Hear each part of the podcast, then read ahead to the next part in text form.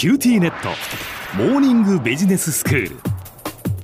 今日の講師はグロービス経営大学院の高原康二先生です。よろしくお願いいたします。よろしくお願いします。高原先生今日はどういうお話でしょうか？ちょうど前回あの1年半ぐらい前に出演させてもらってから、まあ、新しいソーシャルビジネス、まあ、ソーシャルの動きができてきていますと。い。うことで、はい、まあ、この新しいお金の流れをですね、えー、まあ、一緒に作っていくという点においてですね、私あの審査員を務めさせていただきました。はい、で何の審査員やらせていただいたかっていうと、休眠預金というですね、えーまあ、皆さんの預金口座にあるお金を民間の公益活動に使っていきましょうというですね、うんうん、えー、団体様がありまして、えー、一般財団法人日本民間公益活動連携機構というですね、うん、まあ、こちらの団体の、まあ、審査員を、まあ、昨年度務めさせていただいたので、えー、まあ、その方と一緒にですね、まあ、新しいそのお金の流れというものをですね、はいあのぜひリスナーの皆さんにご紹介したいなと思ってまい、えー、りました。へえ、その休眠預金を公益活動に使っていこうということなんですね。でそういう団体が、はい、まあ組織があるわけですね。はい。でその、えー、日本民間公益活動連携機構ですかその方に今日はご出演一緒にいただいてということなんですね。はいそうです。ご紹介いただけますか。はい一般財団法人日本民間公益活動連携機構事務局長の鈴木さんです。鈴木さん、よろしくお願いします。あご紹介いただきました、一般財団法人日本民間公益活動連携機構。これはですね、英語で省略しまして、ジャンピアと言います。私はそのあの事務局長をしております。はい、よろしくお願いいたします。よろしくお願いします。まずはやっぱりそれぞれのどんなことをやってらっしゃるのかっていうところから教えていただきましょうか。そうですね。はい。あの、私、高原はですね、えー、グロービス経営大学院で、えー、教員をしております。はい、えー、ソーシャルベンチャーマネージメントというですね、えー、社会起業家を育成する科目の開発をし、まあ、そこで、えーまあ、講師もしていると。うん、他にもですね、ベンチャーを、まあ、どうやって、えー、作っていくかといった科目の講師もしていると。はい、で、えー、現業においてはですね、代表室のベンチャーサポートチームリーダーということで、うん、えー、まあ、いくつかグロービスの中で、うん、えー、戦略的な投資をやっていく、まあ、その活動のリーダーをしています。うんうん、まあ、その中にですね、うん、希望社会投資という社会的インパクトを出していく株式会社にですね、え投資をしていくというプログラムもあります。うん、まあ、その中でですね、まあ、このジャンピアさんの、まあ、審査員に関わらせていただくことになりました。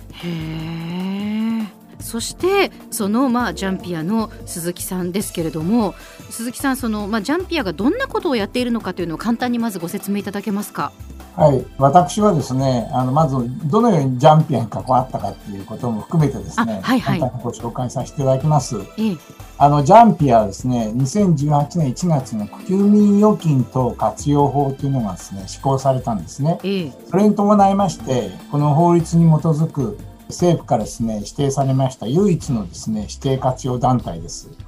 で、2018年7月にですね、あの、経団連あのご存知の経団連がですね、はい、主導してあの設立した団体なんですね。はいはい、で私はそのあの中でですね女性事業等のですね制度設計とか、このジャンピアという組織の立ち上げにですねあの深く関わってきました。それまでですね、あの NEC という会社で、大学出てからですね、ずっと事業や社会貢献活動を含む企業の社会的責任分野のですね、CSR 活動の責任者、シンクタンクなどのですね、経営などに従事してきました。はい。で、この社会貢献活動をですね、担当しているときに、私はあの、NPO 法人エティックという団体なんですけども、ええ、あのそこの方々と一緒にですね、はい、NEC 社会企業塾っていうのを立ち上げましてね、はいはい、社会課題を事業でですね解決する社会起業家の育成というものをですね、うんえ進めてきました。はい、その時の経験がですね、非常に今、あの役に立っております。まあ、ご存知の通りですね、日本においてはあの人口減少とか高齢化の進展等ですね、様々なですね、社会課題、直面しております。うん、まあ、こうしたですね、社会課題の解決をですね、進めていくには、うん、行政だけでは十分ではないということで、うん、まあ、民間によるイノベーティブなですね、やっぱり活動が求められていると。で、休眠預金というのは、今まで金融機関にですね、私ども国民がですね、預けたお金がですね、そのまま金融機関の、まあ、利益として処理されてきたんですけども、それを、まあ、公益活動に、えー、もっと活用していくべきじゃないかということでですね、この法律ができたんですね。で、特にですね、3つの社会課題の領域をですね、重点分野として掲げております。1つは、子供、若者への支援。それから2つ目は、日常生活を営む上で、まあ、困難を有する人たちへの支援。3つ目が地域活性化の地域がですね抱えるさまざまな課題解決にですね貢献しようと、うんまあ、こういう3つのですねテーマで、まあ、民間公益活動をですね促進していこうとこういうふうになっております。いずれもですね共通項は、社会的弱者とかですね脆弱な地域、まあ、そういうところのですね課題解決なんですね。ご存知の通り、今、コロナ禍でですね、皆さん大変な状況になってて、はい、こういうその社会的弱者の方々ですね、うん、状況はますます深刻化しています。ええまあ、そういう人たちのですね、うん、状況を少しでも改善し、問題解決を進めていこうと、うん、そういうようなですね、狙いございます。で、国連が主導している SDGs、持続可能な開発目標っていう意味なんですけども、この SDGs とのですね、親和性が非常に高いんですね。で、これらの私ども社会の課題を解決をですね、通じて、まあ、SDGs に貢献していこうということなんですね。ということは、まあ、今回その高原先生がその審査員をなさったというのはジャンピアがそのまあ資金分配団体を公募したわけですよね。はい、そこを選定する審査をなさったんですか？そうです。ああそうなんですね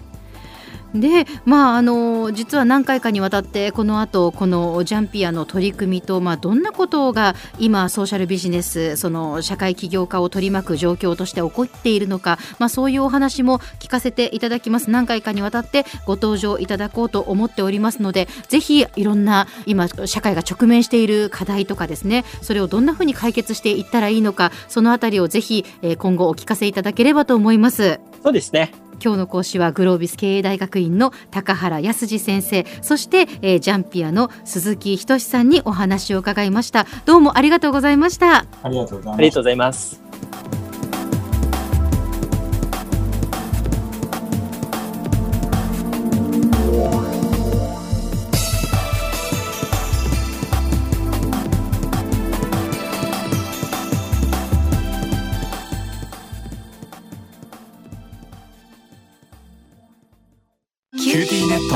光塾オンライン学習になってどう？いいよ塾までの移動時間もないし。でもパパ送り迎えなくなった。って寂しがってたわよ。それにビビックで授業の映像もスムーズだし。でもパパ寂しいって。じゃあ学校の送り迎えしてもらおう。それ甘えすぎ。オンライン学習を快適に。光はビビック